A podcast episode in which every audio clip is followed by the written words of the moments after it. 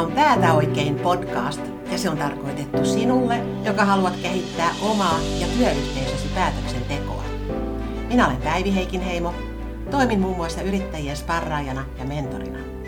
Kanssani on keskustelemassa kokeneita päätöksentekijöitä ja asiantuntijoita eri aloilta.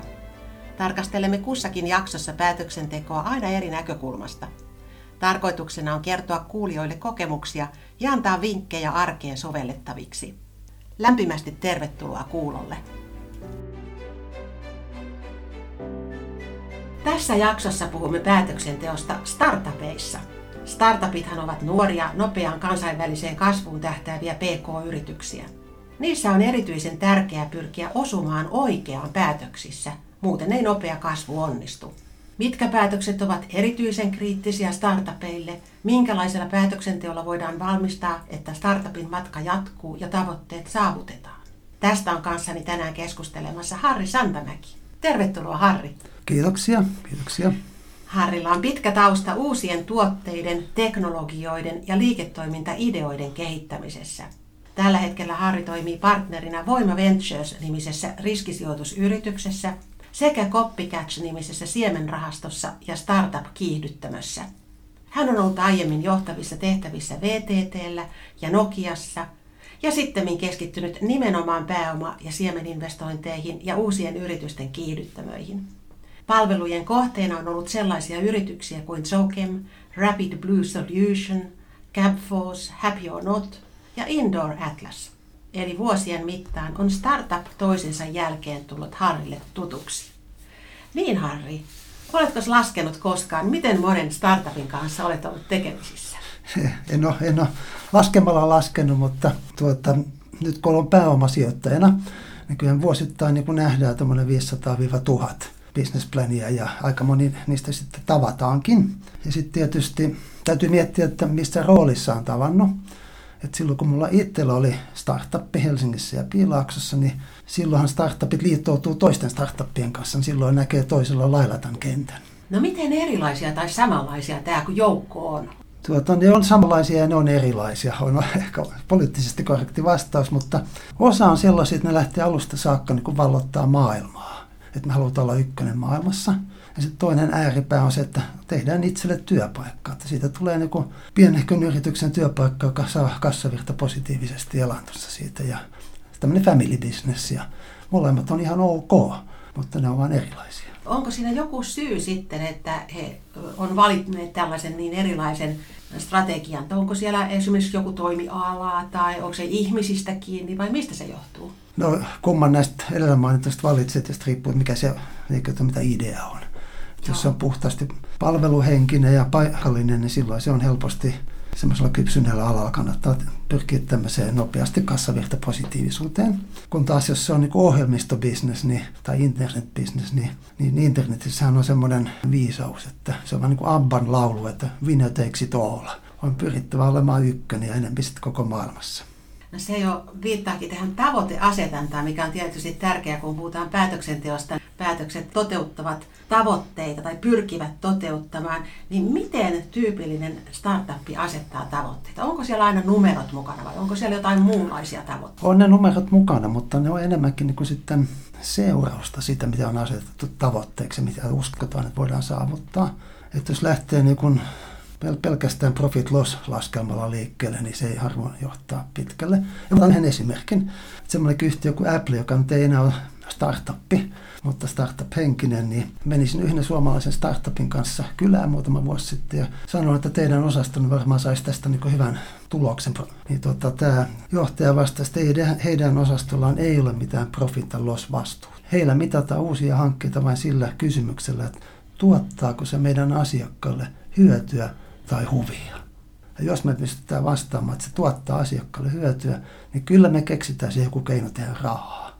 Et vaikka tuolla isosta yhtiöstä oleva kommentti, niin mun mielestä siinä on kyllä jotain alkavallekin yritykselle, että pitää miettiä, mitä hyötyä se oikeasti tuottaa asiakkaille. Kyllä. Ja myöskin tämä työntekijän näkökulma. Uskoisin, että monessa startupissa ajatellaan paljon sitä, että mitä tästä saavat myöskin työntekijät. Joo. No startupeissa on se tilanne, jos on ihan alkavan vaiheen startuppi, niin palkkataso ei ole kovin suuri. että voi olla kannattavampaa mennä suureen yhtiöön niin kuin töihin. Mä oon pitänyt kulminaatiokohtana semmoista hetkeä, kun startupin työntekijä lähtee viikonlopuksi kotiin ja sitten tulee naapuriperi kylää ja sitten keskustellaan, että mitä töissä menee. Tämä on se kysymys, tämä on se hetki. Niin siinä hetkessä pitää olla jotain kerrottavaa, mistä voi olla ylpeä. Niin se, että on mukana jossakin missiossa, mistä voi olla ylpeä, ei nyt liikesalaisuuksia voi kertoa, mutta aina voi kertoa, minkä tyyppisten asioiden kanssa tekee töitä, miten hitsin hienoa se on. Se on tämä merkityksellisyys, mistä puhutaan paljon nykyään, että työn pitää antaa itselleen sitä merkityksellisyyden tunnetta. Kyllä. No, päätöksentekohan nyt ei tunnetusti ole ihan helppoa, niin miten sitten startuppien kohdalla niin nämä haasteet näkyvät? Voisin kuvitella esimerkiksi, että dataa ei välttämättä ole saatavilla, minkä pitäisi olla mm. niin kuin päätösten pohjana, kun usein on niin uudesta asiasta kyse. Joo, se on just näin. Et jos on kysymys jo semmoisesta etaploituneesta markkinasta, missä on toimijoita ja tuota, markkinat olemassa, silloin ostajia ja myyjiä ja tarjoukset vaihtaa toisiaan, niin tuota, on olemassa semmoinen nyrkkisääntö, että jos sinne markkinaan haluaa työntyä, niin pitäisi olla varaa investoida 70 prosenttia markkinajohtajan vuosittaisesta liikevaihdosta. Sehän on todella paljon. On, jos sanotaan, että jos on vaikka autoteollisuudessa, niin, niin kyllä siellä pitää niin miljardia käyttää. Mutta sen takia näissä startupeissa niin usein on niin, että, että voidaan tiettyyn pisteeseen laskea, on tietyt olettamukset, assumptions, mutta sitten se loppuosa täytyy tehdä niin kuin gut feelingillä. Just niin. No miten sitten päätöksen tekeminen niin kuin tiimeissä? Se ei ole välttämättä ihan helppoa, varsinkaan jos ei ole kokemusta niin kuin yritystoiminnasta aikaisemmin. Joo, se on totta. Me on tehty paljon yhteistyötä myös niin kuin yliopistojen kanssa ja sieltä, sieltä syntyvien spin-offien kanssa, niin ne henkilöillä on taustana tutkijan ura. Niin tuota, mutta kyseessä on kyllä älykkäät ihmiset ja ne on tottuneet kollegiaalisesti päättämään. Niin kyllä jopa yliopistoihmiset, joille ei ole tätä yrittäjäkokemusta, niin kyllä se, täällä Suomessa ainakin se näkyy hyvin, että osataan niin kuin yhdessä päättää, koska on olemassa semmoinen sananlasku, että hevonen voidaan kuljettaa lähteelle, mutta ei pakottaa juomaan. Niin startupin toimitusjohtaja ei voi pakottaa ihmisiä oikeastaan mihinkään. Niin, käytettävä muita keinoja. Niin, kyllä se on se yhteisestä päämäärästä, visiosta kiinni pitämisestä, siitä johdetaan, että hei, nyt kannattaa tehdä näin tai noin. Mä olen paljon puhunut eri organisaatioissa olevien ihmisten kanssa päätöksenteon haasteista ja siellä tulee hyvin usein esille se, että vaikka päätös on jossain vaiheessa saatu tehdyksikin, niin se toteutus sakkaa. Hmm. Ei kerta kaikkiaan saadakaan loppuun viedyksi niitä asioita. Niin miten tämä näkyy startupeissa? Tai näkyykö sitä? Joo, kyllä sitä näkyy. Ei ihan semmoisessa 5 hengen viiva 10 hengen firmassa, mutta sitten kun ollaan kasvettu jo sanotaan 50 hengen, 100 hengen kokoiseksi, kun silloin syntyy jo niin organisaatoihin välitaso. Ja tuota, silloin se riski on se, että se perustaja, toimitusjohtaja innostuu liikaa siitä menestyksen huumasta. Häntä revitään puhumaan sinne ja tänne ja sitten jää niin tuntumaan siihen, mitä päivittäisellä tasolla oikeasti tapahtuu. Siinä on riskin paikka. Eli tuntuma pitäisi säilyttää. Tuntuma pitää. Et hyvä esimerkki on aikaisemmin mainittu Apple, missä perustaja tiedettiin erittäin hankalaksi henkilöksi eikä ollut kova, hyvin hyvä käsittelee ihmisiä, mutta hän oli siellä toimistolla ja hän oli kaikessa kehitysryhmissä mukana, hän tiesi tarkkaan mitä tapahtuu, niin, niin, niin tämä on niin kuin ultimate esimerkki, että, että toki hyvä johtajan pitää osaa delegoida. Minkälaisia on ne päätökset, tai mitä ovat ne päätökset, joissa startupin on pakko onnistua, jotta se matka jatkuisi? Joo, tämä oli hitsin hyvä kysymys. Ja tota, ei ole semmoista yksittäistä isoa päätöstä. Ja siinä oikeastaan mulla on semmoinen, niin ei se on varoituksen sana, mutta mä nostan sen lippuun ylös, että siinä alkuvaiheessa ei sitä tiedetä, mikä on se tärkeä päätös. Et pitää kaikkiin asioihin suhtautua niin kuin, ei vähättelevästi. Mä otan yhden esimerkin, jos sallitaan. Kyllä. Meillä on portfoliossa semmoinen yhtiö kuin Happy or Not, kaikkien tuntema asiakastyytyväisyysmittari business. Me ollaan siitä yrityksestä erittäin ylpeitä. Me oltiin ihan alusta saakka mukana. Niin siinä alussa tehtiin semmoinen päätös, että siihen laitteeseen ei laiteta VLANia, mikä olisi ollut luontevaa, koska jokaisessa kaupassa tai missä se onkaan, niin siellähän on sen yrityksen VLANi. Vaan päätettiin, että sinne pannaan 3G-moduuli. No niin, heistä silloin ehkä nähty kokonaisuudessa, mutta jälkeenpäin nähtiin, että se oli menestyksen yksi kulmakivi. Sen takia, ja psykologinen syy, koska se yritys, joka sen haluaa hankkia itselleen, ei tarvitse kysyä omalta IT-osastoltaan yhtään mitään. Että jos IT-osastolta olisi kysytty, että saadaanko me kytkeä tämmöinen härveli, anteeksi ilmaisu, verkkoon, niin vastaus olisi ollut ei. Mutta nyt sen pystyy DHL tilaamaan patterit sisään ja se toimii heti. Tämä on tuotepuolella yksi pieni juttu, mutta samanlaisia muita päätöksiä on sitten muulla alueella kanssa. Mm. No yksi varmaan niitä tärkeitä on se, että siellä täytyy olla tämä missio mietittynä, mihin mm. aikaisemmin niin kuin viittasit, että jos ei tiedetä, että mitä ollaan oikeasti tekemässä, niin sitten varmasti hajaantuu se työ. Joo, missio ja sitten se fokus, että startupin pitäisi tehdä vain niin yhtä asiaa että ratkaista yksi ongelma ensiksi. Okei, okay. mutta sittenhän on hyviä esimerkkejä, että sit se ei oikein onnistukaan, niin pivotoidaan. Tehdäänkin. Et ei tule hyvä, hyvä takki, mutta tulee ehkä hyvät liivit. Mutta siinä kohtaa mullakin on semmoinen niin tuntuma, että ei se riitä, että päätetään vaihtaa kurssia ja mennään sinne, vaan pitää oikeasti lopettaa se toisen tekeminen. Niin se luo niin sit siihen päätöksentekoon semmoisen hetken, että nyt tehdäänkö me oikeasti tätä koska sitten pitää jättää se alkuperäinen tai edellinen missio pois. Tuosta on helppo ymmärtää, että se ei ole aina helppoa. Eli luopuminen jostain ehkä Joo. alun perin aika rakkaastakin asiasta ja suuntautuminen ihan uuteen, niin on varmastikin... Joo, ja sitten toi sana ei, mä korostan sitä, että jos on joku uusi startup, joku uusi teknologia, niin se on aika seksikästä ja tulee kaikenlaisia soveltamisideoita ja vedetään joka suuntaan ja tarvitaan rahakin, niin se on se vaikein juttu, pitää sanoa ei. Niinpä. On rahaa pöydällä ja sille sanotaan ei.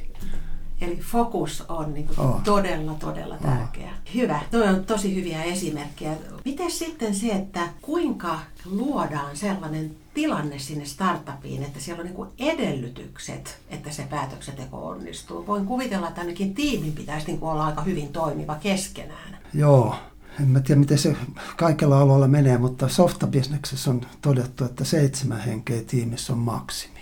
Sen se tuottavuus romahtaa. Eli pitää olla tarpeeksi pieniä tiimiä, ne on aika lailla autonomisia. Niin, niin toi on ehkä tiimirakentamisen yksi kulmakivi, että pitää olla tarpeeksi pieniä tiimiä, jotka tekee keskenäistä asiaa. Mitä sä näet, että semmoisessa kulttuurissa, niin kuin työkulttuurissa olisi tärkeää? No mä aikaisemmin mainitsin sen ilmapiirin luomisen, että voi perjantai-iltana, kun tapaa naapurit olla ylpeä, niin se olisi se ilmapiirin luonti. Ja tota, yksi on palkat. Ei saa olla kovin suuria palkkaeroja, vaikka ei niitä tarvitse mun mielestä julkistaa. Mutta myös niin sen perus softatyöntekijän ja toimitusjohtajan välillä ei tarvitsisi palkkaero olla paljon ollenkaan. Jos sallitaan tämmöinen kevennys, niin esimerkkinä voisi käyttää Karviameren merirosvoja – ja tota, mulla on selvinnyt vasta viime aikoina, miten siellä toimii tämä asia. Niin, että kapteeni sai kahden merimiehen palkan saalista. Vain kahden. Että se oli yhden suhde kahden niin ylipäällikön ja rivityöntekijän suhde. Niin, niin. Tämmöistä henkeä pitäisi saada. Siinä meillä esimerkkiä. Joo, jep. Kyllä. Miten sitten sä oot nähnyt sen päätöksenteon rullaavan, että tuntuuko, että se soluu luontevasti vai onko se hankalaa? No ihan starttivaiheessa, kun se on se ydinporukka vaan liikkeellä, niin kyllä se silloin yleensä menee. Mutta sitten kun syntyy se välitaso, niin sitten siihen syntyy komplisuutta. Ja sitten toinen muutos on sitten, kun yhtiö hankkii pääomasijoittajan. Ja pääomasijoittaja tulee hallitukseen ja usein pääomasijoittaja sitten vielä ehdottaa sinne hallitukseen kun muitakin jäseniä eri aloilta tukemaan yhtiötä. Ja tämä on ihan hyvä ja kyllä useimmat pääomasijoittajat tätä oikeasti yhtiötä tukee, mutta however, päätöksentekoprosessimielessä niin tuota, yhtiön sisällä tehdään aina paljon valmistelutyötä, että asiat saadaan esitettyä sillä niin kuin, ö, ammattimaisesti pilkku hyvässä valossa hallituksessa. Että, että sinne syntyy semmoinen, se ei ole jännitä, mutta jännitys. Hmm. Kyllä sitä jännitetään, kun tulee hallituksen kokous ja nyt on saatu rahasumma puoli vuotta sitten ja nyt pitäisi alkaa näyttää tuloksia, niin siinä syntyi semmoinen, niin semmoinen oma valmisteluprosessissa hallitusta varten. Joo. Mikä on ihan ok, mutta se vaan pitää mieltä, että semmoinen on. Koetko sä, että se työ on hyvin erilaista startupissa, jos siellä on pääomasijoittaja versus jos ei ole? Ei välttämättä, ei välttämättä, ei. Että kyllä monet pääomasijoittajat on, on tota itse ollut startup-yrittäjiä tai, tai sitten ainakin tehneet kymmenien yhtiöiden kanssa töitä, niin kyllä he osaa sen asiansa, että he ei, he ei luo siis sellaista pankkiirihenkeä. Just. Aivan. Kyllä, kyllä Suomessa, jos startup-puoli on kehittynyt, niin kyllä niin pääomasijoittajapuolikin on kehittynyt. Ei ole enää pankkiriasenteella tai tilintarkastaja-asenteella hallituksen kokouksissa. Joo, varmasti koko tämä startup-skene on kehittynyt erittäin paljon niin kuin viime vuosina ja Suomessa varsin pitkällä, että siinä mielessä hyvä tilanne. Onko sinulle muodostunut sellaisia erityisen mieli startuppeja tai hyviä esimerkkejä? Mainitsit on Happy or Not jo. Onko muita? Aa, vaikean kysymyksen esitetty, niin. koska niitä on paljon. Ja tietenkin ne, mihin me ollaan itse sijoitettu. Niin. Mutta, mutta kyllähän sellaiset hankkeet, jos ollaan vähän isommalla asialla, eikä niin, että niistä heti näkee, että nyt tehdään tätä viisi vuotta ja sitten se saadaan myytyä. Että jos on semmoinen maailman muuttamisen fiilis. No esimerkiksi Solar Food on tunnettu hanke, missä tehdään ohuesta ilmasta proteiinia.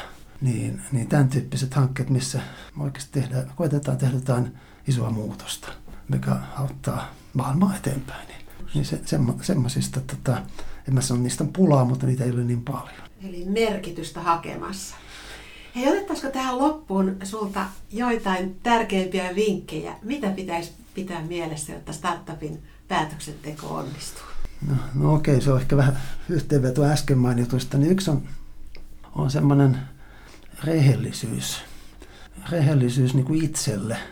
Että tota, pitää osaa luoda tilannekuvat, missä itse on ja missä markkinat on. Ja siinä ei pitäisi niin kuin fuulata. Ja se auttaa paljon eteenpäin. Ja sitten bisneksessä sama juttu, että sitten kun lähdetään tekemään, niin ei pitäisi koskaan niin kuin väheksyä kilpailijoita, eikä asiakkaita, ei ketään. Et, et se, on, se on yksi ydinkohta. Siihen kuuluu tavallaan kyky nähdä itsensä jonakin hetken aina vähän niin kuin ulkopuolelta. Kun monet tulee mulle sanomaan, että tämä on hieno juttu, tämä meidän softafirma on päässyt, pääsemässä juuri voitolliseksi, niin tuota, se on hyvä, jos ni, heillä on tuote, jolla on maailmanlaajuinen niin potentiaali, mutta se tekee niin softa-projektityötä asiakkaille.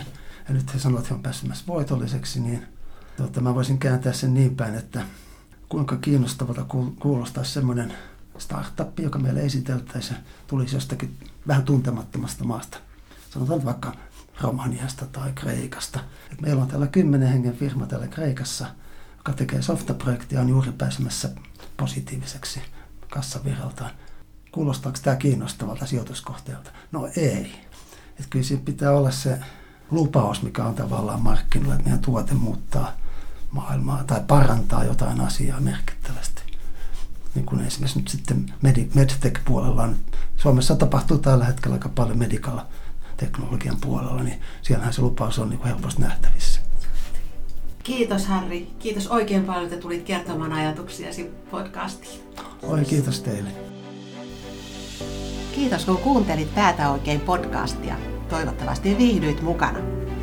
Kaikki podcast-jaksot ja niihin liittyvät sisältölinkit löydät päätäoikein.fi-sivustolta. Seuraavassa jaksossa keskustellaan uudesta päätöksenteon näkökulmasta uuden keskustelukumppanin kanssa. Mukavaa päivän jatkoa. Hei!